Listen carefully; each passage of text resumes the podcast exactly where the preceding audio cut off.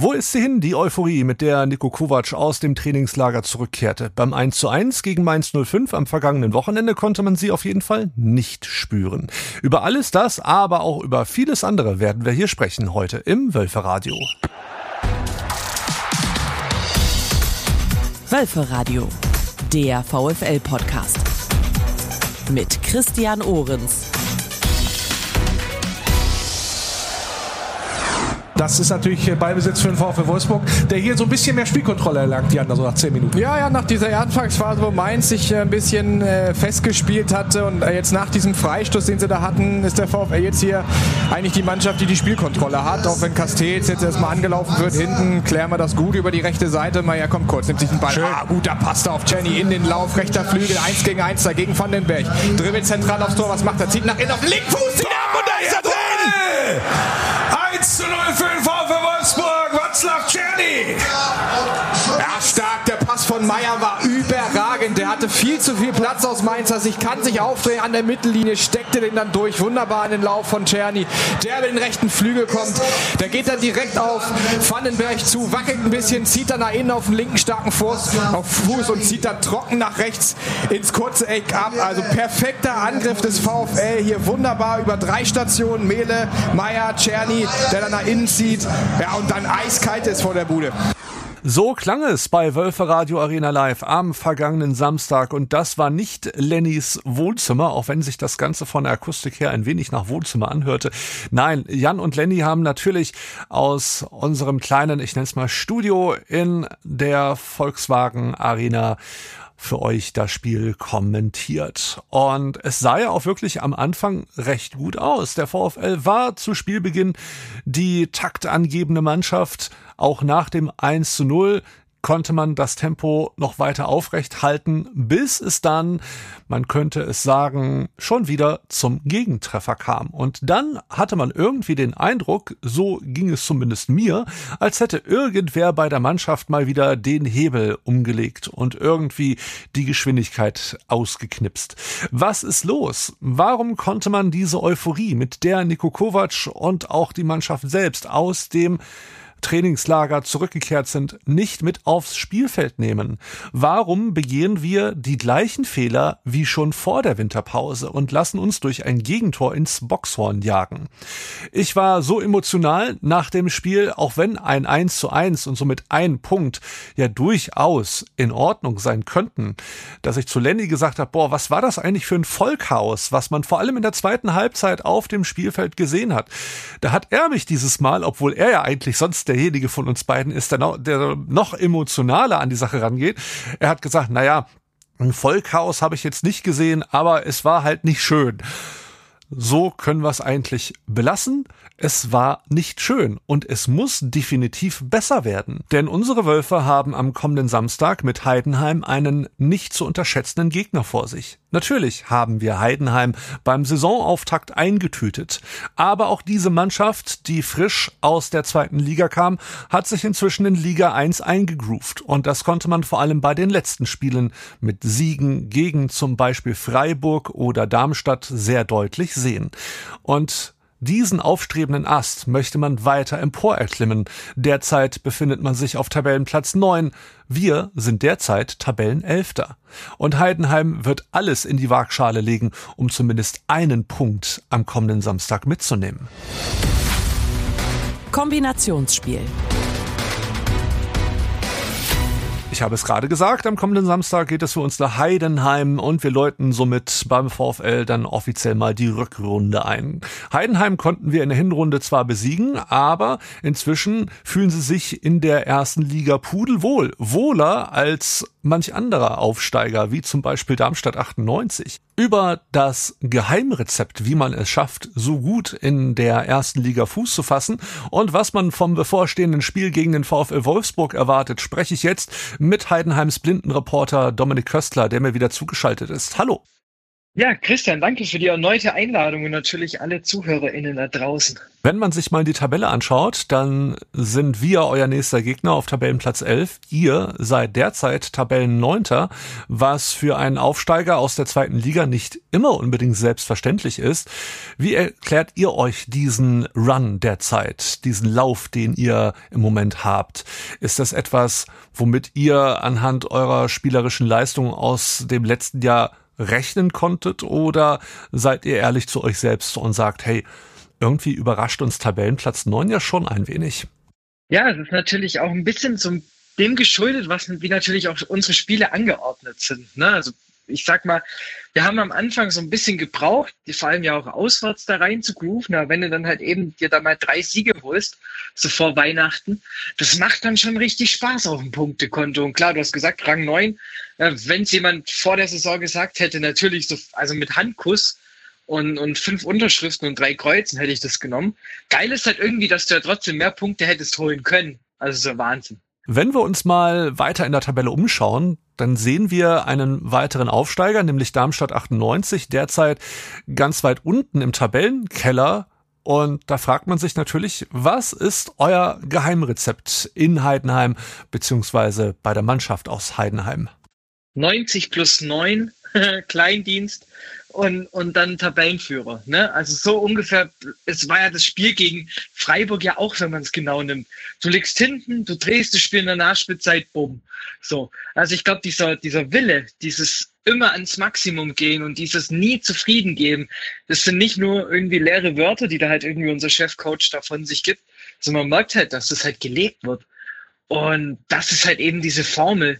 Es, man muss nicht immer den schönsten Fußball spielen, wenn man es schafft, die Punkte zu entführen.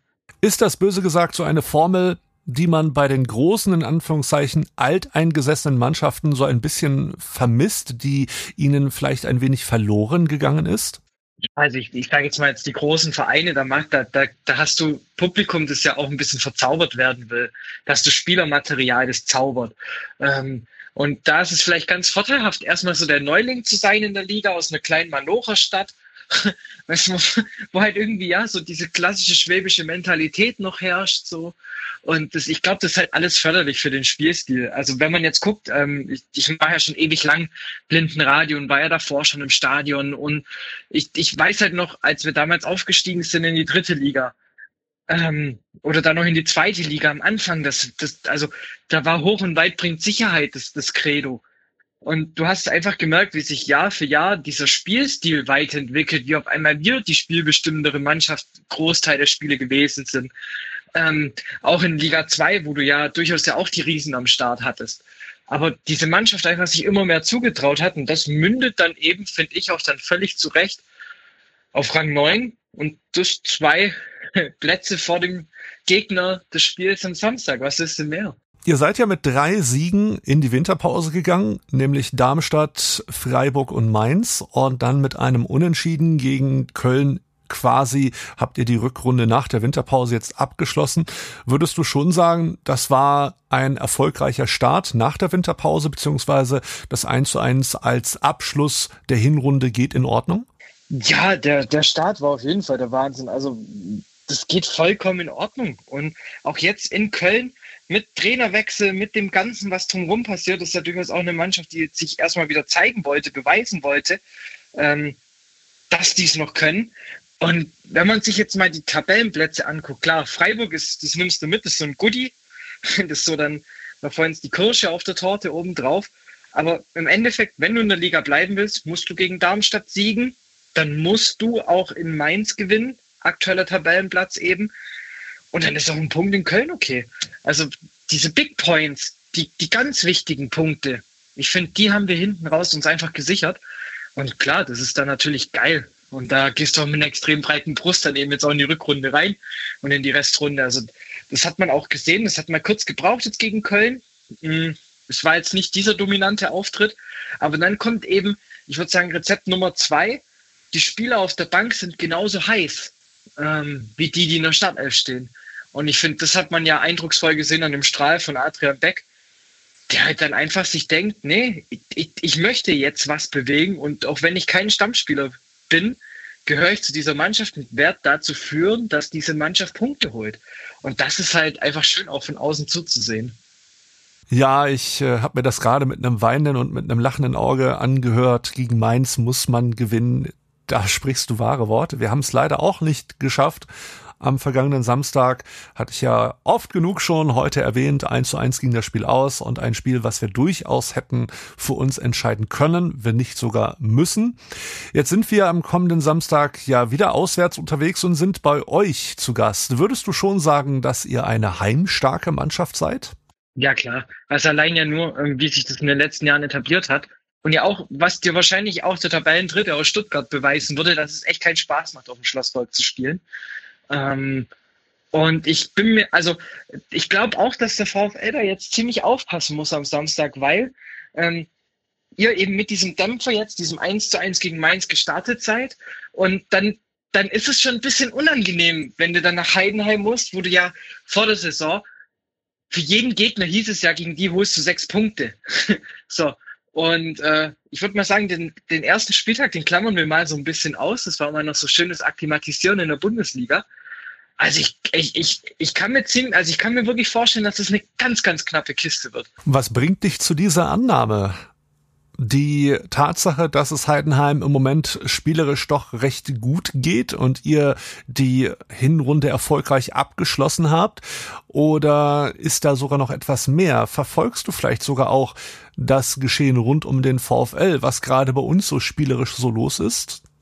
Ja, also man kann, man kommt ja A nicht dran vorbei, auf diesen Lauf zu gucken von uns, keine Frage. Aber man darf halt irgendwie auch nicht vergessen, was bei euch irgendwie seit Oktober abgeht. Und klar, man kann sagen, da war das DFB-Pokalspiel noch gegen Leipzig mit dabei, keine Frage. Aber die Punkte, nachdem man ja, ihr seid ja wirklich bombastisch in, das, also in die Saison gestartet, aber dann kam halt auch nicht mehr ganz so viel. Und ich glaube, dass sich da jetzt natürlich da so ein bisschen diese Kräfteverhältnisse wieder so ja, mehr angleichen, wie man es jetzt vielleicht noch am Anfang der Saison gedacht hätte. Aber man darf auch nicht vergessen, das sind jetzt auch natürlich zwei Coaches da am Seitenrand am Samstag, die natürlich beide wirklich wissen, wie die Geschicke zu leiten sind. Also ich habe massiven Respekt natürlich vor eurem Coach, keine Frage. Und ich, deshalb, das, deshalb glaube ich halt, dass es jetzt wirklich interessanter wird und ein bisschen ausgeglichener, wie vielleicht noch in diesem abgezockten Hinspiel, wo ihr euch ja wirklich gar nicht zum Schneid habt abnehmen lassen. Und ich glaube, das ist jetzt so ein bisschen, ja, man, wir sind noch ein bisschen treffsicherer geworden. Das war ja auch noch so diese Chancenflut am ersten Spieltag. Ich glaube, Sessa hatte zwei auf dem Fuß, ja, ein Pfostentreffer irgendwie war ja, glaube ich, noch am ersten Spieltag. Das sind jetzt, glaube ich, alles so Sachen, wo jetzt vielleicht das Momentum ein bisschen mehr auf unserer Seite noch mitsteht. Also um vielleicht die Frage auf einen Satz runterzubrechen, würde ich antworten mit, euer Saisonverlauf in, in den letzten zwei Monaten gepaart mit unserer steigenden Form bringt mich zu dieser Annahme. Ich würde dir ja gerne widersprechen, aber das Problem ist, die Leistung, die wir im Moment so erbracht haben, vor allem in den letzten Spielen der Hinrunde, die zügeln so ein bisschen meine Euphorie, was eigentlich total schade ist, denn Trainer und Mannschaft sind ja sehr euphorisch aus dem Trainingslager zurückgekehrt und man hatte so ein bisschen vor dem Spiel gegen Mainz den Eindruck, ah, das könnte was werden. Der Schalter ist umgelegt worden, die Mannschaft ist als solche noch mehr zusammengewachsen und dann hast du so ein Spiel gegen Mainz und denkst dir dann, ja, was ist da geschehen in den letzten Wochen in der Winterpause? Und jetzt am kommenden Samstag spielt der Tabellenelfte gegen den Tabellenneunten, sind also punktetechnisch nicht so weit voneinander entfernt. Man könnte jetzt schon positiv sagen, das wird ein Spiel auf Augenhöhe, wenn auch ein haarscharfes. Und äh, wir können beide froh sein, wenn wir mit einem Unentschieden aus der Partie rausgehen. Ja, ich glaube, das ist auch ein Ergebnis, das jetzt gerade zum jetzigen Zeitpunkt ja auch für beide Mannschaften vollkommen okay ist. Also, wenn, wenn wir jetzt so denken, wie furios die, die Liga in, in diese Winterpause gegangen ist und wie schleppend dieser erste Spieltag jetzt war im Januar, also es, da gab es jetzt ja wirklich kaum eine Mannschaft, wo ich jetzt gesagt hätte, ähm, die am Samstag gespielt hätte oder am Sonntag, ähm, die mich jetzt begeistert hätte, dass ich mir denke, yo, da ist richtig viel von zu erwarten. Ähm, ich finde, das, das, das ist alles noch vielleicht gut Gladbach mit einem guten Start gegen den VfB, aber es war jetzt nicht so dabei, wo ich sage, dass da kann jetzt jeder Verein sich erstmal ein paar Wochen drauf stützen, das wird schon. Von dem her, das ist, glaube ich, echt jetzt erstmal so ein, ein schönes Antasten wird. Ich glaube, da ist ein Unentschieden für beide. Also sowohl für euch als auch für uns echt okay. Ja, da sagst du was. Also ich hätte auch damit gerechnet, dass bei der Partie Augsburg-Leverkusen zum Beispiel viel mehr Tore fallen. Aber das ist ja das Tolle im Sport und auch beim Fußball insbesondere. Man weiß nie, wie es ausgeht und das macht es ja so spannend und darum lieben wir es ja auch so sehr. Ja, sonst müssten wir uns ja gar nicht mehr drüber unterhalten, was da am Samstag passiert, ne? Wenn wir schon vorher wüssten und die Kristallkugel sagt, wie es denn ausgeht. Aber apropos, jetzt habe ich die ganze Zeit hier zu analysieren müssen. Was ist eigentlich dein Tipp? Im Freundeskreis haben wir so eine Tippspielrunde, just for fun. Und äh, ich weiß noch, dass mal jemand zu mir gesagt hat, für die eigene Mannschaft tippt man kein Unentschieden. Das geht nicht. Das macht man schon aus Prinzip nicht. Ja, da lässt man den Realismus mal vor der Haustür und man tippt immer für die eigene Mannschaft. Jetzt habe ich ja vorhin gesagt, ja, also ich glaube, wir können mit einem Punkt auf beiden Seiten, vor allem nach der Leistung am letzten Samstag, mehr als zufrieden sein. Wenn ich aber der Empfehlung äh, meines Kumpels folge, dann sage ich, es wird eine knappe Kiste es wird ein 2 zu 1 oder 1 zu 0 oder irgendwas in dieser Größenordnung. Aber was soll ich rätseln? Am Samstag wissen wir mehr. Und das war das Kombinationsspiel hier im Wölferadio. Am Samstag geht es nämlich für uns nach Heidenheim. Und ich sprach mit einem ihrer blinden Reporter, nämlich Dominik Köstler. Schön, dass du heute mein Gast warst. Ja, vielen lieben Dank für die Einladung und auf ein geiles Spiel am Samstag. Hinter der Rückennummer Herzlich willkommen zu Hinter der Rückennummer Nummer 6, Ausgabe Januar 2024. Und heute habe ich hier jemanden zu Gast, für den dieses Format eigentlich wie gemacht ist. Denn er ist erst seit einem halben Jahr bei uns und deswegen gibt uns dieses Gespräch hoffentlich die Möglichkeit, denjenigen hinter der Rückennummer ein bisschen besser kennenzulernen. Und er ist auch nicht alleine da, sondern er hat sich Verstärkung mitgebracht. Die französische Bulldogge Nacho. Also wenn ihr im Hintergrund irgendwie ab und zu mal was grunzen oder schlabbern hört, dann ist Nacho am Start. Ich freue mich sehr auf unsere Rückennummer 25 und begrüße ganz herzlich Moritz Jens. Hallo. Hallo. Vielen Dank. ja, sehr schön. Ungewohntes Bild. Wir sind hier ja. nicht allein heute. Ähm, du bist äh, seit Saisonstart bei uns. Jetzt ist die Hinrunde gespielt. Ein ganz kleines bisschen reden wir auch über Fußball am Anfang. Mhm. Und äh, wie bist du angekommen in Wolfsburg? Wie geht's dir in der Stadt? Ähm, sehr gut. Ich fühle mich sehr zu Hause. Ähm, ja, mir macht es sehr Spaß, jeden Tag ins, ins Gelände zu fahren, äh, zu trainieren mit der Mannschaft. Ähm, ja, und eigentlich alles ist top. Top-Bedingungen. 2023, um jetzt gleich mal ganz mhm. privat zu werden, für dich ja wahrscheinlich auch ein sehr, sehr besonderes Jahr.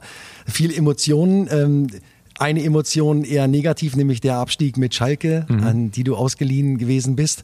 Aber dann natürlich ganz, ganz hervorragende Emotionen, nämlich einerseits die Geburt mhm. deines und eures Sohnes Indianer ja. im Februar 2023 und dann die Hochzeit mit deiner Frau Stephanie ja. im Mai äh, 2023 und dann natürlich der sag mal, sportliche Neustart jetzt hier in Wolfsburg. Äh, ganz großartig von außen betrachtet, mhm. wenn man euren Instagram-Profil sieht und so sieht alles super aus. Der Lütte ist unfassbar süß. Also muss ich Danke. mal an dieser Stelle sagen. Alles von der Mama. Ja, genau. Nicht nur, glaube ich. Okay, aber ähm, ich will natürlich anfangen mit deiner, mit deiner Geschichte, die mhm. ich total beeindruckend finde, weil du bist, darf ich sagen, 24, geboren im, am 30. April 99 und mhm hast schon eine richtig, richtig lange Reise oder viele Stationen auf einer ja. Reise im Fußballprofi-Sein äh, hinter dir. Und äh, wir fangen an, natürlich deine Geburtsstadt Berlin. Ja. Du bist dort geboren und jetzt äh, ist etwas, was mir sehr wichtig ist, haben wir gerade eben im Vorgespräch. Mhm. Es steht überall äh, vertauschte Rollen, nämlich Vater und Mutter. Und es ist tatsächlich so, deine Mutter ist aus Nigeria. Genau, ja. Und dein Vater ist aus Deutschland, geboren bei Achim, bei Bremen. Achim bei Bremen, gesagt. genau. Ja, genau. Also das steht überall falsch rum und ich bin sehr, sehr froh, dass wir das hier einmal aufklären können. Ja. Ähm, und du bist in Berlin geboren und auch dort groß geworden. Genau. Fußballerisch da deine ersten Schritte gegangen bei dann drei Vereinen, so ist es zumindest übermittelt, mhm. bei Alemannia Haselhorst, beim ja. SC Siemensstadt und dann ja. bei Tennis Borussia Berlin. Ist das alles richtig? Ja, aber ich war noch äh, vor dem ersten Verein, war ich noch beim Probetraining beim Verein, der heißt Besiktas Ah, Berlin. okay, Besiktas Berlin. Okay. Äh, wurde nicht angenommen, weil die meinten, es reicht nicht. Und äh, ja, danach. Reicht fußballerisch nicht? Oder? Reicht fußballerisch nicht. Ne? Okay, okay, Dachte ja. ich mir, okay. Hm. Und dann äh, bin ich zum lokalen Verein gegangen, ähm, der noch näher dran, aber ich glaube äh, zwei Minuten von mir. Und Wo bist du denn in Berlin genau? Wo, wo ist denn das stadtteilmäßig? So, wo ist man denn da? also geboren in äh, Charlottenburg, dann habe ich in Charlottenburg gewohnt, dann ein bisschen in Wedding, ähm, dann wieder außerhalb, auch in äh, Falkensee, kurz Zehlendorf. Und äh, ja, dann am Ende war ich in äh, Hasehorst äh, für mehrere Jahre und dann habe ich da bei Alemannia 06 Hasehorst gespielt. das heißt, du bist also eigentlich ehrlich gesagt so in, in Berlin auch schon, Schon, ganz schön ja, hat schon angefangen, ja. Die Globetrotter-Zeit ist da schon grundgelegt Ja. irgendwie. Okay, klar, krass. Aber so Charlottenburg, dann auch Wedding. Ich meine, das ist Mhm. natürlich die Boatengs und so, das fällt einem ein. Ich habe auch gelesen, dass bei dir äh, Asche de Jagar irgendwie ganz in der Nähe ja war. genau, in Hasehorst. ja. tatsächlich, ja. Der hat äh, von mir, ich glaube, zwei, drei Straßen äh, gewohnt. Und ich fand das immer halt mega cool, wenn halt ein Profi schon äh, um die Ecke wohnt. Ja, na und klar. das ist halt wie ein Kind äh, ganz unglaublich und war dann halt mehrmals da gewesen, um eine Unterschrift zu holen. Leider war halt nur die Mutter da gewesen und nie er. Das also, habe ich gehört, das ja, habe ich gelesen, dass du ja, Ja. tatsächlich, dass du ihn gar nicht erwischt hast. Aber die Genau. Mutter hat dir das Autogramm gegeben. Das Genau, finde ich total ja. süß. Genau. Aber zum Glück habe ich ihn dann, äh, dann äh, viele, viele Jahre danach bei Fulham wieder gesehen. Und dann habe ich dann halt ihm das erzählt und ich fand das halt eine ganz coole Story. Ja, absolut. Ja, Ja. absolut. Vor allem, wenn ihr euch dann bei Fulham auch wieder getroffen habt. Zu Fulham kommen wir gleich, aber ich möchte gerne noch ein bisschen in Berlin bleiben, denn Mhm. Ja. Mhm. natürlich gibt's ja nicht nur den Fußball und die, die Kickerei in irgendwelchen Käfigen da. Ich habe gelesen, auch mit dem Dankkamp irgendwie, das ein Genau, Kumpel Jessica von dir, Dankkamp, ne? ja. Genau, äh, mit dem du da gezockt hast. Aber wie war denn das Leben in Berlin? Schule, wie war das? Warst du ein guter Schüler? Hast du Bock gehabt oder warst du eher fokussiert schon auf Fußball und auf andere Sachen? Ähm, ach, schwierig zu sagen. Also ich würde nicht, ich würde sagen, ich war nicht äh, Musterschüler in Deutschland, ähm, weil in der Grundschule hatten wir halt ähm, ja, sehr strenge Lehrer gehabt, die ich nicht so nicht so nicht so gerne mochte. Und äh, mit Tennis Borussia sind wir halt viele um äh, wie sagt man hatten wir viele Turniere in Deutschland und waren dann viel unterwegs. Ich glaube fast jede Woche irgendwie hatten wir irgendwas Okay, irgendwas los. Ähm, und die Lehrer mochten das halt nicht, weil äh, ja, ich war halt eher. Also eher keine Unterstützung für, für diesen Weg irgendwie, sondern eher, Ja, genau. eher Also ich, ich kann es auch schon verstehen, weil wir wurden halt immer rausgezogen. Ich glaube, jeden Freitag oder jeden Donnerstag halt, ähm, weil wir dann unterwegs waren bei irgendwelchen Turnieren mit anderen Bundesligisten. Ähm, was für mich natürlich überragend war, weil dadurch war ich dann überall auf der Liste gewesen ähm, bei diversen Vereinen. Und ähm, ich glaube, für das Lernen war das halt nicht so gut gewesen, weil ich habe viel Stoff ähm, verpasst. Ähm, und ich glaube, die Lehrerin hat es auch dann irgendwann gemerkt und dann gab es auch ein bisschen Druck von ihr. Aber krass, ich meine, eigentlich, zum Beispiel jetzt hier in Wolfsburg weiß ich, da gibt es ja eine Eichendorf-Schule, eine richtige Kooperation. Ne? Und Ja. jetzt vielleicht ist das mit der neuen Schule auch, das weiß ich nicht, aber auf jeden Fall ganz klar das Verständnis dafür, dass, dass Jungs oder auch Mädchen, die den Profifußball anstreben oder den Profisport vielleicht sogar ganz, dass die natürlich irgendwie auch anders behandelt werden müssen mit Schule und so und anders versorgt werden und eben andere Freiheiten genießen. Auf der anderen Seite dann aber wahrscheinlich auch nochmal ein bisschen mehr nebenbei buckeln müssen, um deinen Stoff reinzukriegen. So. ne? Ja. War offensichtlich damals, wann war das? Am Anfang der 2000er, irgendwie 2006 bist du wahrscheinlich zur Schule gekommen oder fünf. Genau, ja. Also da irgendwie schien das ja nicht so zu sein. Krass. Gab es denn neben dem Fußball für dich noch irgendwie andere Sachen, die in der Zeit, in der frühen Zeit, Mhm. Kindheit, irgendwie für dich ein Traum gewesen wären oder wo du dachtest, das könnte es mal werden irgendwie? Oder? Ähm, ich fand Archäologe relativ cool, weil ich ein Riesenfan von Indiana Jones bin. Ach, tatsächlich? ja, ja. Okay. Ich fand halt. Äh, Na das, gut, deswegen Indianer, klar. Genau, deswegen Indianer. Und äh, ja, ich fand das halt mega cool. Und äh, ich mag auch gerne Museen gehen über diverse Kulturen von Ländern. Mhm. Ähm, mach das mittlerweile immer noch. Ähm, jetzt würde ich sagen, ich würde nicht Archäologe werden. Ja, du hast das ja auch ganz gut getroffen irgendwie, ja. weil du hast es auch durchgezogen. genau. Also insofern äh, kann ich das gut verstehen. Aber na gut, das ist ja natürlich ein ganz, ganz großes Feld und auch in Berlin natürlich wahrscheinlich auch viele Möglichkeiten, sich da auch Geiles anzugucken. Ja, definitiv. Wobei hier in Braunschweig, Naturhistorisches Museum, Ja. Äh, solltest du dann mit Indianer irgendwie auch mal hingehen. Die Ja? sind, das ist echt ganz geil, kann man sich auch angucken. Also gibt es auch ein paar Dinosaurier-Sachen zu sehen und Nice. so. Das ist immer. Okay, also, ja, das- kleine Empfehlung. ja. Naturhistorisches Museum Braunschweig. Da kann man mal hin. Mhm. Okay, und dann ähm, bist du ganz offensichtlich Tennis Borussia-mäßig dann so durchgestartet, dass dich Scouts gesehen haben. Mhm. Ja. Ich habe auch gelesen, dass tatsächlich der VfL Wolfsburg auch mal Interesse Genau, ja. hatte und, Ja. und geguckt hat. Aber dann geht der Weg für dich nach London zum FC Fulham, zu den Lily Whites, richtig? Genau, ja. Und ich meine, du warst da 14, 15, 13? 13. Ja, 13. Okay. Ja. Die Familie ist mitgekommen, habe ich das richtig Genau, ja. gelesen? Okay, das heißt, das war zumindest schon mal okay, weil ich habe erst gedacht, du bist da alleine hin. Mhm. Weil wir hatten hier ja schon äh, Gespräche, dass ich mit, mit Max Arnold, der dann davon berichtete, wie er bei Dynamo Dresden halt war. Jetzt nicht ewig weit weg von zu Hause, aber natürlich für einen, für einen Jungen im Internat dann Mhm. Ja. Mhm. doch egal wahrscheinlich, wie weit das ist. Und diese Heimwehsituation ist dann natürlich krass so. Ne? So bist du mit Familie nach London gegangen Genau. das ist für mich natürlich so ein Moment, wo ich denke, okay, krass, da geht man mit 13 des Fußballs wegen nach London. Ich meine. Ja. erzähl mal, wie, wie fühlt sich das an? Hast du Angst gehabt oder warst du einfach stolz oder was ist da mit dir passiert? Boah. Ähm, ja, erstmal war ich halt mit dem VfL schon im äh, Kontakt oder wir hatten halt schon Verträge auch auf dem, auf dem Tisch. Ja, ja, war schon alles fix. Ich war auch hier gewesen äh, beim Internat, habe die Schule gesehen, habe sogar eine Kirche gesehen, weil ich gehe auch gern zur Kirche. Mhm, okay. ähm, und dann dachte ich mir, okay, ist geil. Gefällt mir, ist nicht so weit von Berlin, Mhm. aber ich bin halt im Internat und dann als junge, als junges Kind denkst du ja so, okay, es ist besser mit der Familie aufzuwachsen, ein bisschen zu Hause zu sein.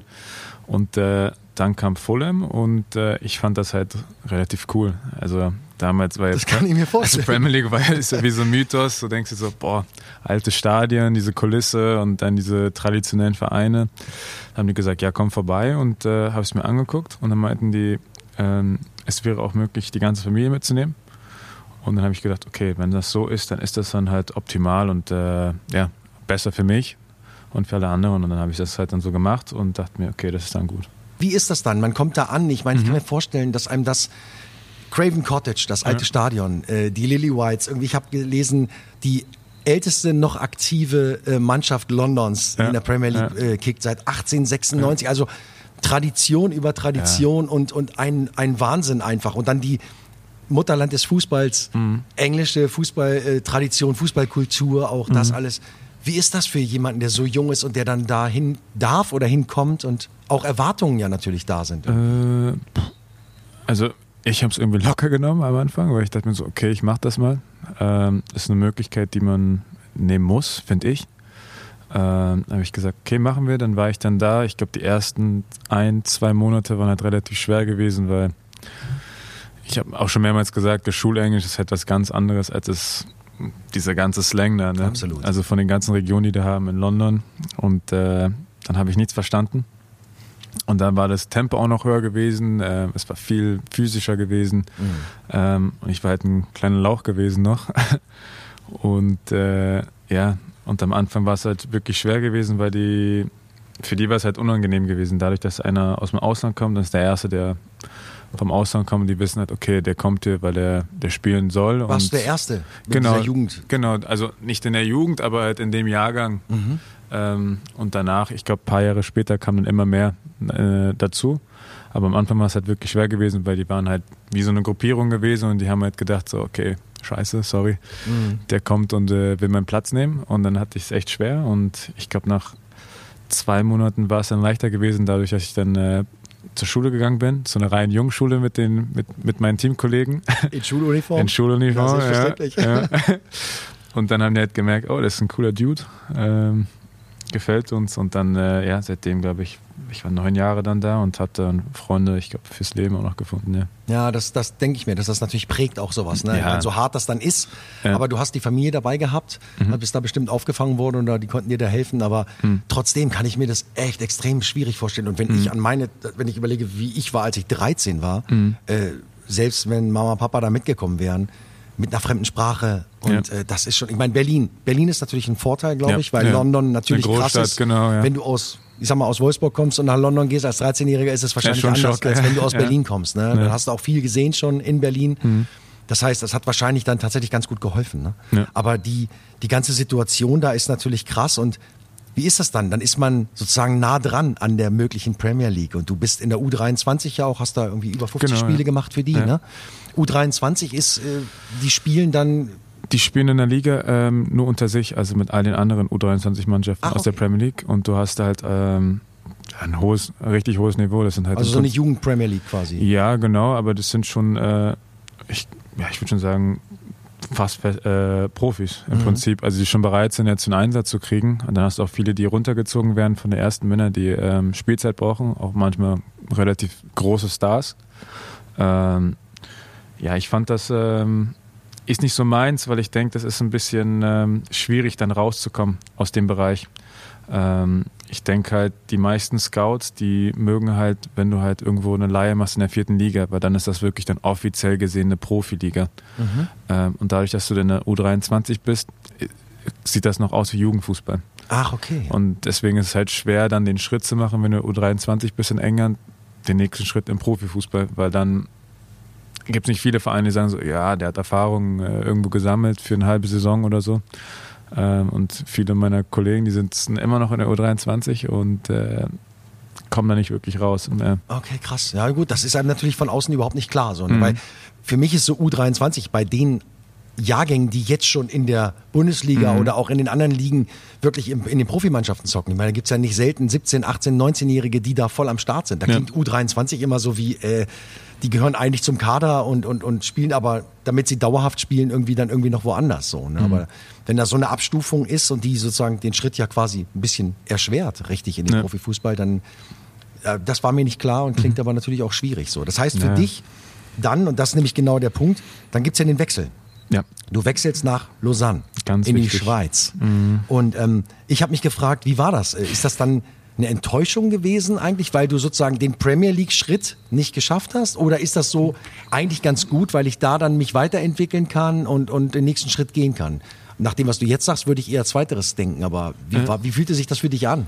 Wolltest du Ähm, weg aus England? Wahrscheinlich nicht, oder? Ja, doch, doch. Ja? Ja, ja, weil ähm, ich glaube, ich hatte noch ein Jahr in meinem Vertrag und äh, ich glaube, das war mein bestes Jahr gewesen da im Verein. Ähm, und ich habe mir schon gedacht, dass ich glaube, das reicht langsam, weil es ist schwierig bei Fulham den, den Fuß zu fassen in der ersten Mannschaft, also dass du spielst, ähm, weil die haben sehr viel Geld und als junger Spieler, ich weiß, es ist schwierig, wenn du halt bei einer Mannschaft bist, die viel Geld hat, weil die wollen natürlich Erfolg haben und nicht zu viel riskieren. Ähm, da habe ich mir gedacht, okay, dann muss ich irgendwie einen anderen Weg suchen, weil ich habe auch ein gewisses Alter erreicht, wo ich sage, okay, jetzt muss mal der Schritt kommen. Ich fand die Schweizer Liga cool, weil es eine kleine Liga ist, die sehr fokussiert ist auf junge Spieler und sie dann, ich glaube, in ein oder zwei Jahren zu verkaufen. Äh, dachte mir so, okay, Lausanne Sport ist ähm, relativ gut, weil die haben Ineos als ähm, Sponsor, die die da pusht. Also sie haben eine Kooperation mit Nizza und es war halt eine Idee gewesen, okay, wenn ich dann da spiele, gibt es auch eine Möglichkeit, zu Nizza zu wechseln oder zum Beispiel. Ja, ja, also quasi tatsächlich so ein einfach um weiterentwickeln, auch ein bisschen Genau. Sprungbrett Genau. und ein bisschen gucken und vor allen Dingen natürlich wahrscheinlich dann dauerhaft Einsätze, wenn solange Genau. du gesund bist, dann dann wirklich gesichert, dass du da spielen kannst, dich weiterentwickeln kannst. Ja. Ne? Ich habe so gedacht, okay, weil Lausanne, ich kenn's, weil ich immer Genfer See öfter, früher Ja, öfter, schön. bei, einfach eine Traumgegend. ist für mich in der Welt einer der schönsten Orte. Ja, Ja, das ist ja auch wirklich wunderschön. Ne? Also das ist wirklich, wo man denkt, okay, klar, das kann man schon verstehen, Mhm. aber natürlich. Ich will nichts gegen die Nati sagen. denn Es gibt fantastische Schweizer Spieler, ja Mhm. mittlerweile auch überall verteilt in den, in den großen Ligen.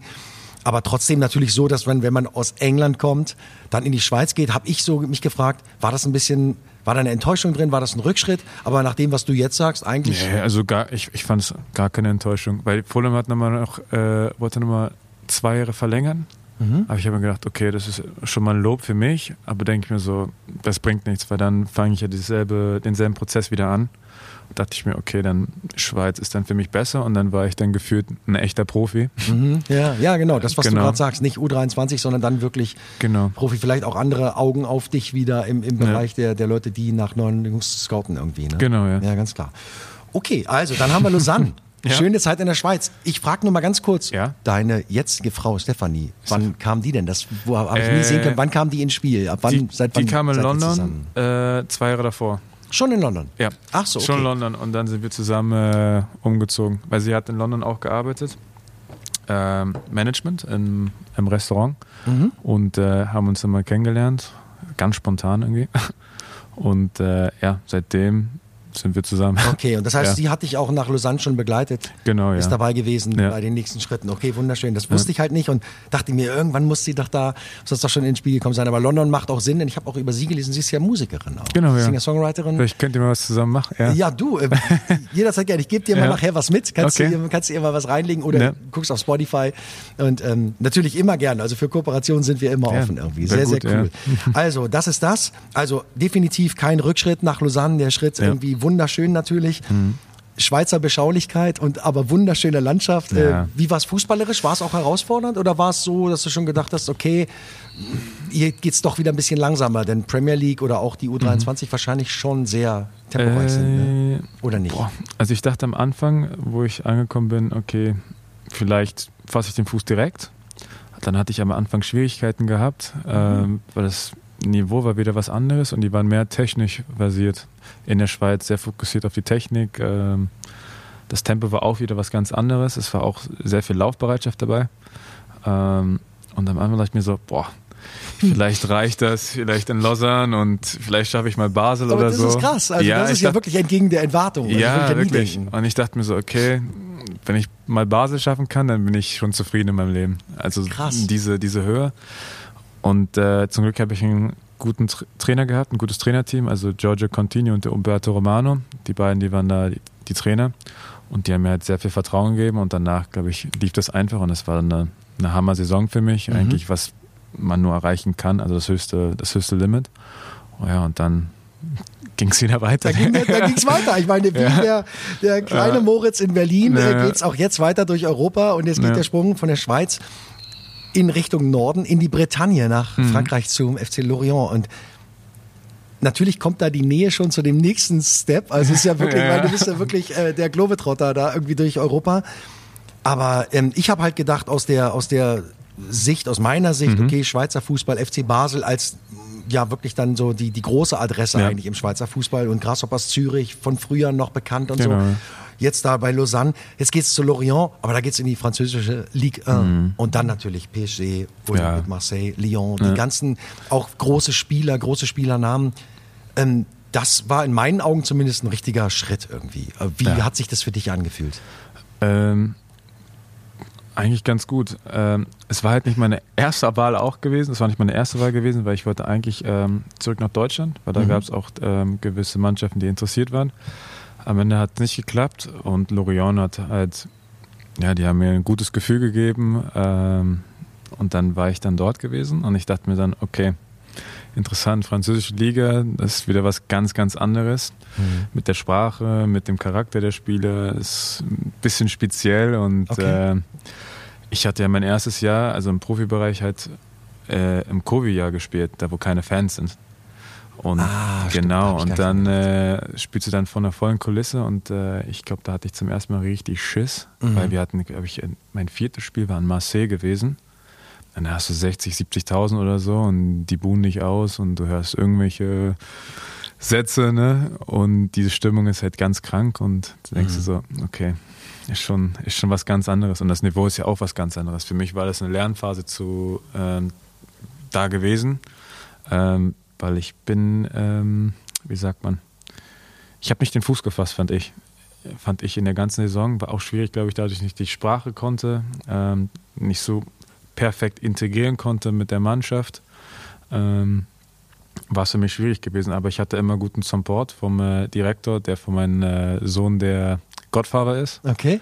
Der ja, Pate. Genau, der Pate. Und äh, ja, der hat mir immer Support gegeben. Und am, am Ende der Saison dachte ich, das wäre sehr gut gelaufen, weil wir hatten noch zwei, drei Spiele und ich dachte, okay, vielleicht bleibe ich hier noch ein, zwei Jahre, Mhm. weil es hat mir dann wieder gefallen. Also, und dann gab es ein bisschen Problematik mit Lorient. Okay, okay. ja. Aber das heißt, deine Selbsteinschätzung war da nicht ganz richtig oder, oder also hast einfach ja, also deine Leistung da nicht ganz richtig gesehen oder, oder, Also- oder hatten die vielleicht eine andere Vision auch irgendwie? Das, Also, also die hatten eine, eine hohe Erwartung, dadurch wegen, was in der Schweiz passiert ist. Ich hatte auch eine hohe Erwartung in mir selbst und die ersten, ich glaube, sechs Spiele waren auch sehr gut, weil wir waren, glaube ich, Dritter in der Tabelle und danach ging es halt nur noch bergunter und dann der Trainer hat nicht mehr auf mich gesetzt. Ähm, dann war auch diese Entschuldigung, Sprachbarriere ein bisschen mit dem Trainer Ja, und äh, hat dann am Ende mehr auf die Älteren gesetzt, dadurch, dass wir viele Spiele verloren haben und dann verlierst du auch ein bisschen Selbstbewusstsein. Ja, du sagst, Ja, du hast also- richtig Schiss gehabt auch da. Ja, so, genau. Mit sowas muss man dann ja auch umgehen und wenn, Ja. wenn dann so eine Situation und man außenrum nicht so sich sicher fühlt, weil, weil eben andere Sprache, äh, alles Genau. neu irgendwie, das ist ja, Ja, das kam dann alles irgendwie so ein bisschen so Zusammen. zusammen, weißt Mhm. du? Und äh, in manchen Spielen dachte ich mir so, boah, ey, das sind so, so eine Fehler, die müssen nicht sein oder so Momente, wo ich mit dem Ball mehr gehen könnte, aber ich hatte nicht das Gefühl, dieses Selbstbewusstsein. Weißt, du, ich Ja, dachte genau. immer so, auf einmal kommt da einer auf mich zu und ich krieg so ein bisschen Panik. Und Dann vielleicht dann eher der Moment, man will keine Fehler machen, Ja, genau, anstatt dass man dadurch, denkt, dass- ich mache hier was Geiles. Genau, ne? Weil ich glaube, ich äh, habe mich ein bisschen geschützt dadurch mit, mit all den, ähm, wie sagt man, ähm, Dingen, die mich jetzt irgendwie gestört haben oder ja, diesen ganzen Support, den ich nicht gekriegt habe. Okay, also ein, dann im Rückblick also eine ziemlich schwierige Zeit, die Ja. du da verlebt hast in Lorient. ja. Aber abseits des Platzes habe ich es echt genossen. Ja, das ist, das wollte ich gerade Das fragen. ist das Geile. Ja, Frankreich, ich meine, Frankreich, wie, wie ist das Leben in Frankreich gewesen? Wie war das? Hast du da neue Freunde gewonnen, die vielleicht auch noch wieder da sind oder immer noch da sind? Oder wie, wie ist es? Ähm, Also abseits des Platzes war es echt cool. Lorient ist halt eine ganz kleine Stadt. Ich glaube 50.000 ein. 50.000, 52.000 Genau. oder so steht auf Das ist eine Wikipedia. Hafenstadt, aber mega schön mit so richtig schönen langen Stränden und äh, ich fand die Leute echt sympathisch, also ganz lieb. Ähm, ich glaube, die haben halt einen anderen Charakter als das Inland mehr in Frankreich. Ganz bestimmt einen anderen als die in Paris leben. Ja, genau.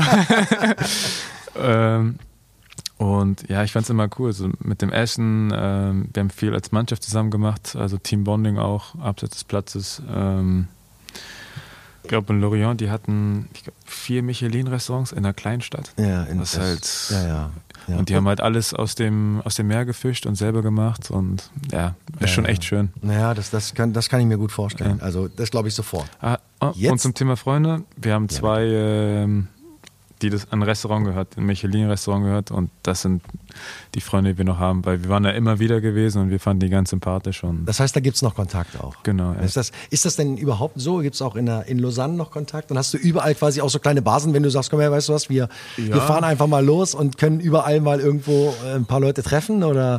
Äh, in Lausanne gibt es noch ein paar. Äh, mittlerweile spielen auch ein paar woanders jetzt wieder. Ich glaube in Frankreich auch ein bisschen. Und äh, zum Beispiel ein Kollege spielt bei Bochum. Ähm, hätte ich eigentlich auch fast getroffen. Ähm, und dann, äh, ich glaube in Lorient, ich glaube ganz wenig. Also ich glaube, die meisten sind noch da. Ähm, wie gesagt, der Partneronkel von meinem Sohn, der kam, kommt immer wieder, der war schon zweimal hier. Ja, cool.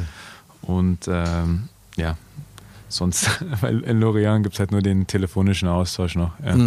Ja, aber gut, aber der Vorteil ist natürlich, bei den vielen Stationen, die du Mhm. jetzt schon angesammelt hast, du hast ja immer ein Team um dich rum, immer engen Kontakt zu vielen Leuten, die natürlich Mhm. Ja. dann auch ihrerseits mal wechseln und woanders Genau. hingehen. Das heißt, du hast wahrscheinlich echt tatsächlich über alle Ligen verteilt, mal hier und da einen, wo du weißt, okay, Mhm. der zockt da, den, den kenne ich noch von da, mit dem habe ich da und da gespielt. So, ne? Ja. Also irgendwie, das hat ja alles seine Vor- und seine Nachteile. Ich Genau. muss ja sagen, ich wünsche mir, um jetzt mal ganz ans Ende der Reise zu kommen, dass du hier mal ein bisschen sesshaft wirst. Mhm. Oh ja, dass du uns lange ja. erhalten bleibst, dass dein Ja. Junge, deine Frau sich hier Genau. wohlfühlen und dass von hier einfach dann jetzt mal so eine andere, ein anderes Zeitalter beginnt in deinem Leben. Aber wir sind noch lange nicht am Ende, denn äh, es geht dann noch weiter und ähm, darüber ähm, müssen wir unbedingt reden, denn jetzt geht's äh, tatsächlich von Lorient als Laie Mhm. wiederum nach Glasgow zu Celtic Glasgow. Und ich meine, mehr Traditionen ähm, kann ich mir Geht- gar nicht vorstellen. nicht, mehr ja. geht ja nicht. Das Nee. ist ja so krass. Und, äh, und dann kommt dazu, aus meinem Empfinden auch Schottland, äh, das Land, aber vor allen Dingen auch die Leute. Mhm. Also die sind, glaube ich, irgendwie. Ich habe schon viele Engländer kennengelernt, die ich Ja. unfassbar cool und lässig fand, aber ich glaube, die Schotten sind noch mal ein ganz anderer Schlag.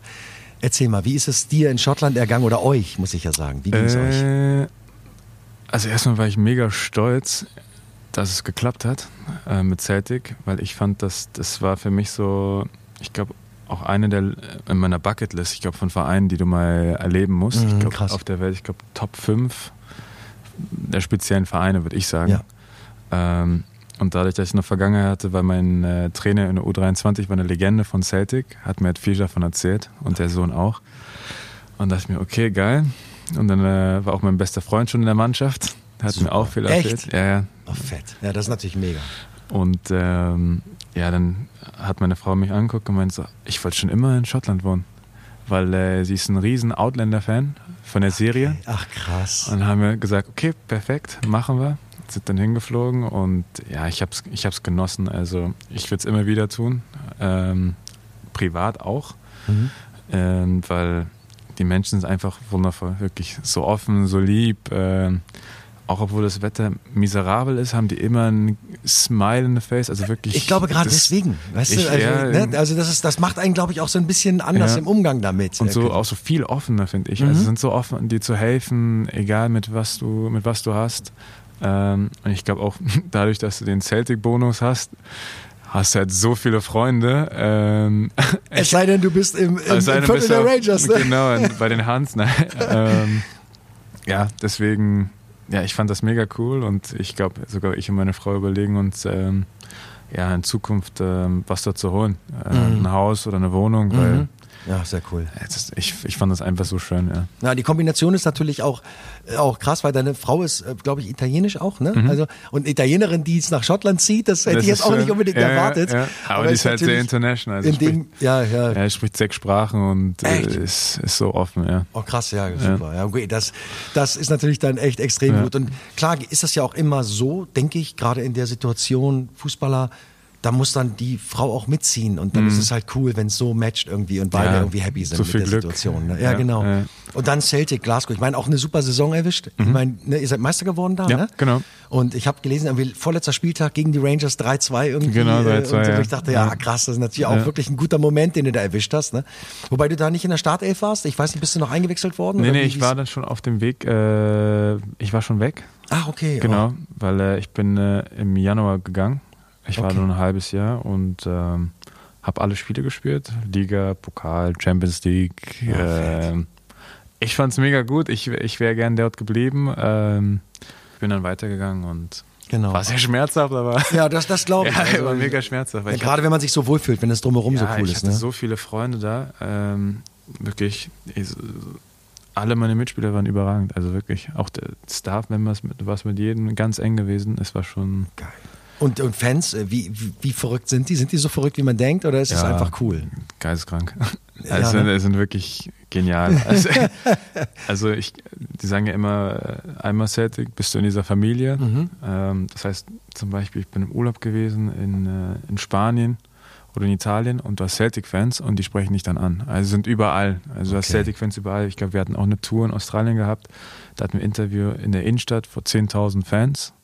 Äh, Einfach Mhm. um fünf Minuten kurz zu sprechen und dann hatten wir ein Stadionspiel mit 40.000 Celtic-Fans Mhm. in Australien. Ja, geil. Also das Stadion ist auch immer voll in, äh, in Schottland auch. Ich glaube 70.000 jede Woche. Ähm, auswärts hast du 6.000 vielleicht dabei. Also schon, Ja, es ist halt super. ist eine Wucht. Ist, Ja, halt, ja. Eine, ist halt eine riesen Brand, würde ich sogar sagen. Ja, absolut. Ähm, Ja, würde ich- ist würde halt ich ikonisch mit dem, mit dem Logo. Jeder kennt es und ist Ja, das ist auch so ein Mythos. Also Ja. ganz speziell. Und auch, by the way, natürlich auch schon mal die richtigen Vereinsfarben. Das muss Ja. man auch sagen. Aus Wolfsburger Das Sicht. war schon mal, ja. Also da hast du schon mal, hast du schon mal gucken können, wie das matcht mit Genau. deinem, mit deinem, mit deinem Ja. Sein irgendwie. Denn äh, der Weg hierhin, der ist ja dann auch bald äh, geschafft, aber es gibt zwischendurch dann eben noch eine Station, wiederum eine Laie. Mhm. Bist du noch mal zu Lorient zurück und dann nach Gelsenkirchen oder bist du direkt von Celtic aus äh, nach Gelsenkirchen ausgeliehen Äh, worden? Nee, ich bin direkt, ähm, direkt, direkt nach Gelsenkirchen. genau, direkt nach Gelsenkirchen. Ganz ehrlich, natürlich vom extrem Traditionsverein äh, Celtic Glasgow zum extrem Traditionsverein Mhm. Genau, ja. Schalke 04. Natürlich wirklich großartig. Mhm. Ich, ich selber kenne Leute, die unfassbare Fans sind, da Familien, ganze Familien, Ja. die in Blau-Weiß Oh, ja. rumrennen, wenn es losgeht und die die letzten Jahre wirklich gelitten haben irgendwie und, und äh, die ich immer wieder sehe auf Konzerten und äh, die aber einfach einfach nie aufgeben und Ja. einfach wissen, okay, alles klar, äh, Genau. dann geht's jetzt halt wieder weiter so. Und auch jetzt mit der Saison, die da jetzt gespielt wird. Also auch, denke ich, was ganz Besonderes für jeden Fußballer äh, auf Schalke gespielt zu haben. Äh, Ja. Ich habe auch gelesen, dass auch dein Bezug da, da Ja. bleibender ist irgendwie.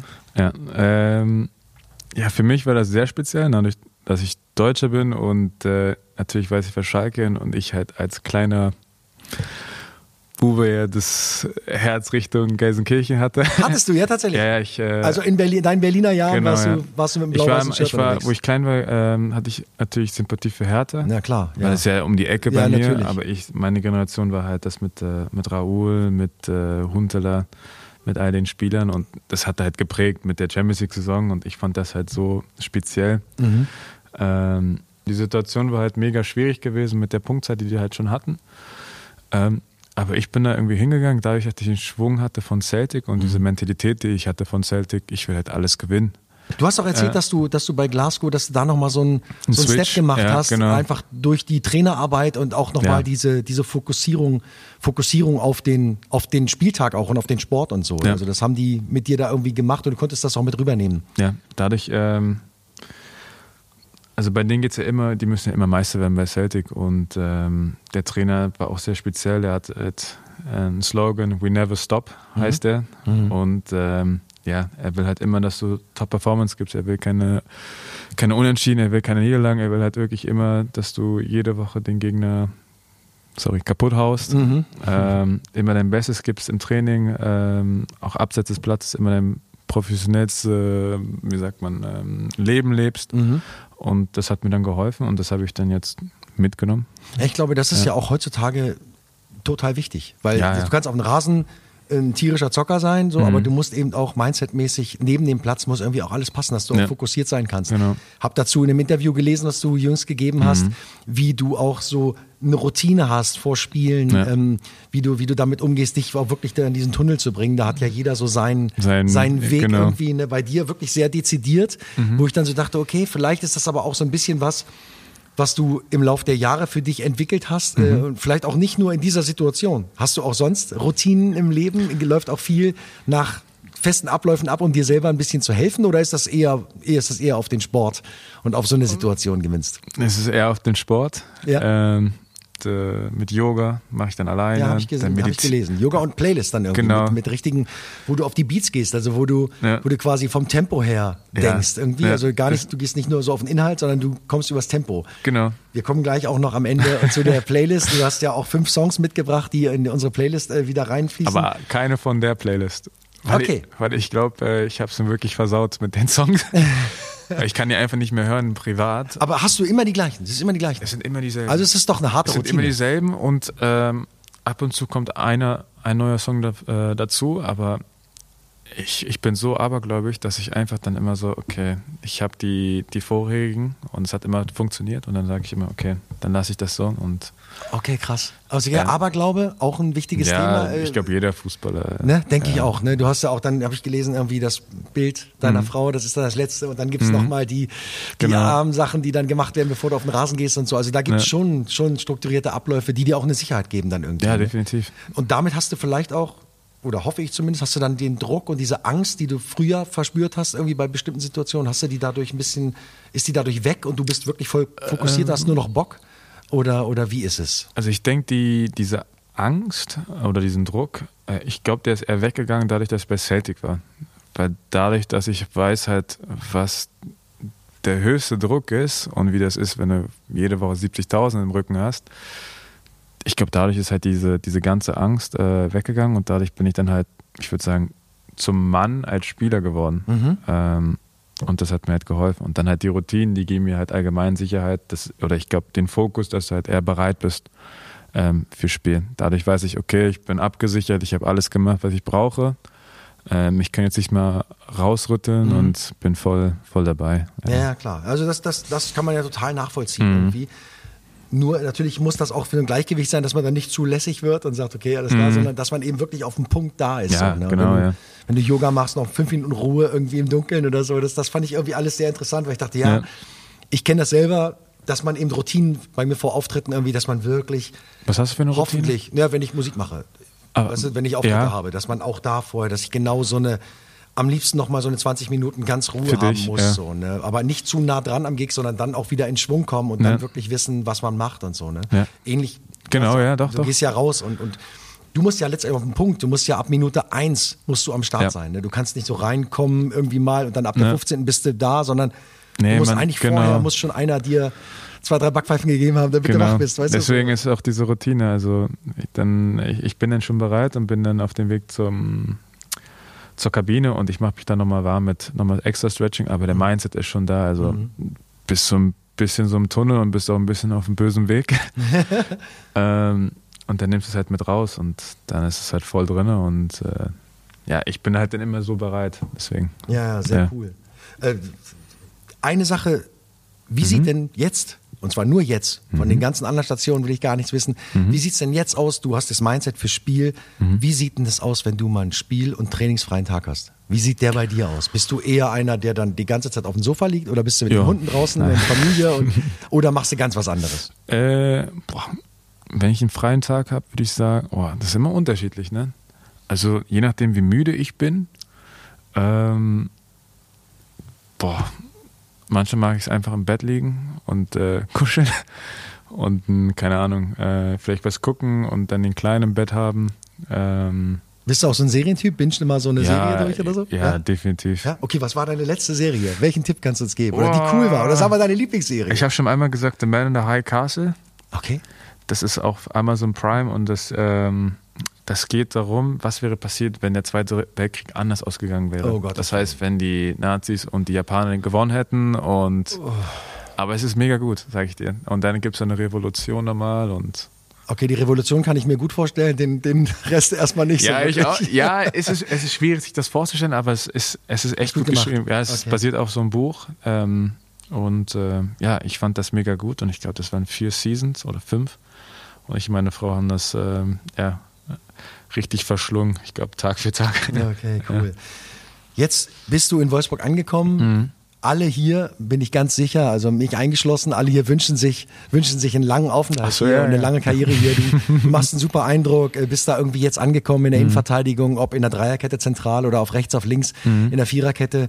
Ähm, ich find's mega und jetzt ist es bei dir, gibt es bei dir auch so ein bisschen so dieses Gefühl von, ah, wäre geil, wenn es jetzt einfach hier, wenn wir einfach jetzt hier mal wirklich ein bisschen auf Jahre arbeiten können. ist, das, ja. ist der Wunsch auch da? Oder? Ja, definitiv. Ich glaube, ich habe ähm, mittlerweile gar keinen Bock mehr jetzt äh, umzuziehen, weil es auch zu viel zu anstrengend ist, zu viel Geld kostet. ähm, nee, also ich finde für mich wirklich hier sehr- richtig wohl.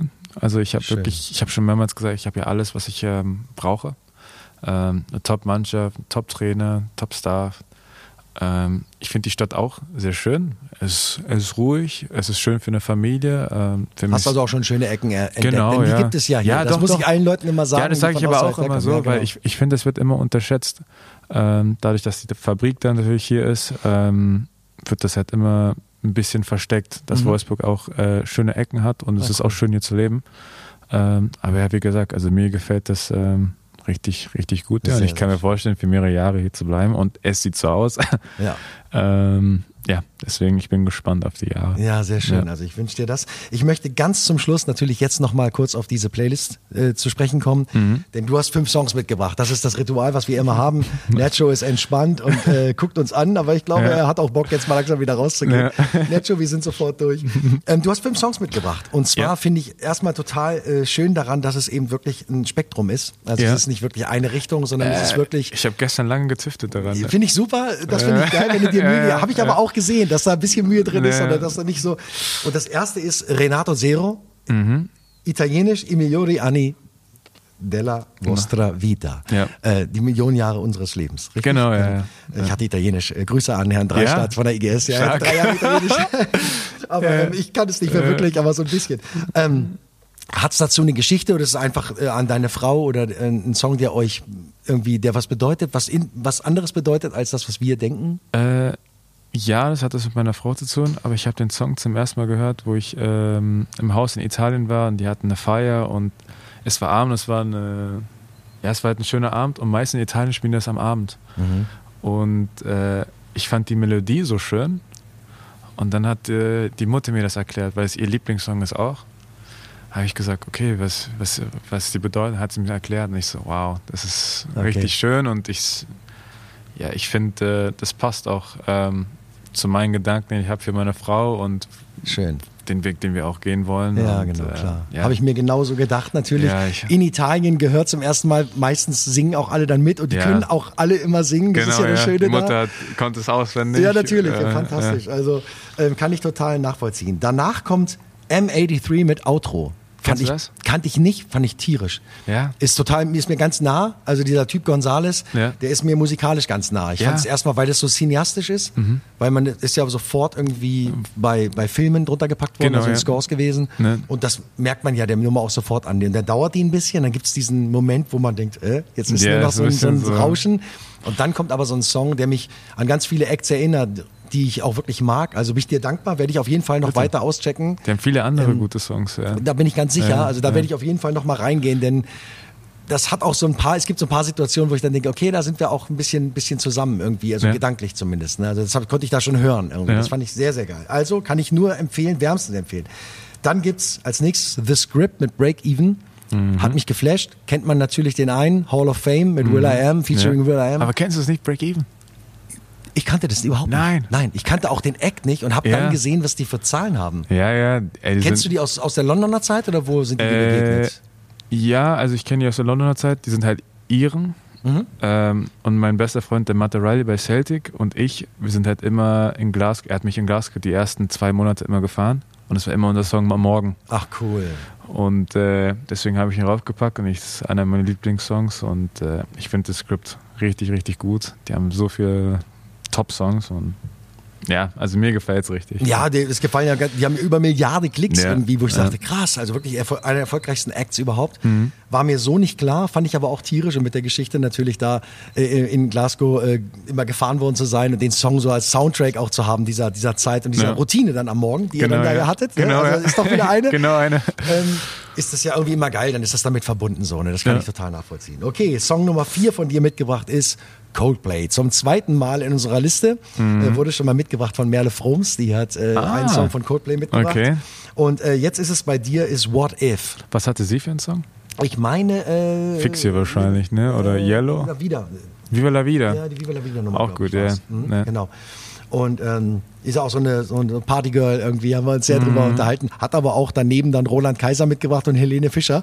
Okay. Da habe ich meinen Algorithmus ein bisschen mit versaut, Ja. aber wir haben auch darüber uns gut unterhalten und äh, Ja. kann ich jedem nur empfehlen. Das kann man alles nachhören. Hinter der Rückennummer findet ihr auf Spotify und könnt euch die einzelnen Sequenzen da gerne nochmal anhören. Bei dir ist es What If, eine eher ruhige Mhm. Nummer, ähm, die so ein bisschen damit spielt, was wäre, wenn man verlassen werden würde oder so. Ich dachte, na komm, Mhm. Ja. was ist, äh, aber ähm, was hat's damit auf sich? Einfach nur Codeplay wegen oder? Äh, ich fand Coldplay immer, ich, fand- ich glaube, das war meine Lieblingsband als, als Kind schon gewesen. Ähm, ich, war mein erstes Konzert gewesen in London. Oh, okay, oh cool. Und äh, ich fand halt die älteren Alben viel besser als die neuen. Ähm, hat einen ganz anderen Sound und noch mehr Bedeutung. Mhm. Und äh, ich mag halt den Song, weil es ist ein bisschen, fängt ruhig an, dann wird es ein bisschen wieder lauter, dann wird es wieder ruhig und dann am Ende ist noch ein bisschen Schwung dabei. Und äh, ja, ich finde, das ist halt ein spezieller Song. Also ich bin nicht so, der jetzt sagt, ich Fixie oder Yellow, wie Mhm. alle anderen. Ja, ich mag genau. mehr so ein bisschen andere. Ja, an- sehr schön. Ja, ist ja auch cool. Also ja, finde ich genau. ja gerade für so eine Liste auch super geil. Ja. Und der letzte Song, und da habe ich an deine Oh, Routine ja. mit dem Yoga gedacht und habe gesagt, 30 Seconds to Mars, The Kill, das könnte so ein Song sein, mit dem er sich so ein bisschen pusht vor dem. Mhm. Spiel, um einfach so auf Betriebstemperatur zu kommen. Aber wahrscheinlich ist es was anderes, denn du hast gesagt, die Songs anderes. sind nicht von der Liste. Die sind nicht auf der Liste. Ähm, nee, also ich mag auch 30 Seconds to Mars, auch einer meiner Lieblingsbands. Ähm, aber den Song, ich und meine Frau lieben den Song. Okay. Und äh, ich knall ihn immer in, im Auto, wenn wir einen Roadtrip haben, an. Oh, cool. Und dann Fenster runter und ja, wir singen halt das ganze Lied, wir kennen den, den vollen Lyrics. Ja, und, super. ja, würden auch gerne mal zum Konzert gehen, aber der ist halt nie hier. Naja, das ist echt ganz schön heftig. Also Ja. Jared Leto ist halt viel unterwegs und auch Ja. in anderen Sachen ja unterwegs. Ja. Aber am Ende dann der Liste nochmal ein ganz lieber Gruß in Richtung deiner Frau. Äh, wunderschöner Abschluss, äh, kann ich mir besser gar nicht wünschen. Äh, wir müssen jetzt hier an dieser Stelle auch Schluss machen. Das hat mir total viel Spaß gemacht. Mir auch. äh, ganz liebe Grüße an die Familie. Danke Mhm. Nacho fürs Durchhalten. Äh, Grüße an den anderen. Wie heißt der andere Hund? Ich hab's vergessen. Äh, Cleo. Cleo, okay, also Cleo. Kleopatra, ja. Cleo, Cleo und Nacho, okay, Ja. Kleopatra, kleiner Witz nicht, okay. Ähm, und dann vor allen Dingen dir natürlich, dass du jetzt von Verletzungen frei bleibst und äh, weiterhin so, Mhm. So performst wie die letzten äh, Spiele. Und äh, Danke. ich guck dir gern zu. Ich freue mich Vielen äh, Dank. für jeden Zweikampf, den du gewinnst. Äh, und ich wünsche dir eine ganz gute Zeit und uns allen hier eine gute Zeit für dich und für unseren Verein beim VfL Wolfsburg. Vielen, vielen, Dank, Moritz Jens. Ich danke dir. Wir sagen auch vielen Dank fürs Zuhören. Das war das Wölfe Radio, euer VfL Podcast zu finden und zu hören überall dort, wo es Podcasts gibt oder auf wolfs-blog.de. Den nächsten Podcast gibt es am kommenden Donnerstag und am Samstag sind wir wieder mit Wölfe Radio Arena Live für euch on air ab 15.15 Uhr kommentieren Tim Schulze und Dennis Lindner das Spiel gegen Heidenheim. Bis dahin verabschiede ich mich mit grün-weißen Grüßen aus Hamburg. Tschüss, sagt Christian Ohrens. Wunderschön. jedes Mal aufs Neue. Dieses Gefühl, wenn ich ihn dort sehe. Kann nur schwer beschreiben, wie es mir dann geht. Lest in meinen Augen, was dort geschrieben steht. Immer nur der VfL. Immer nur der VfL. Immer nur der VfL.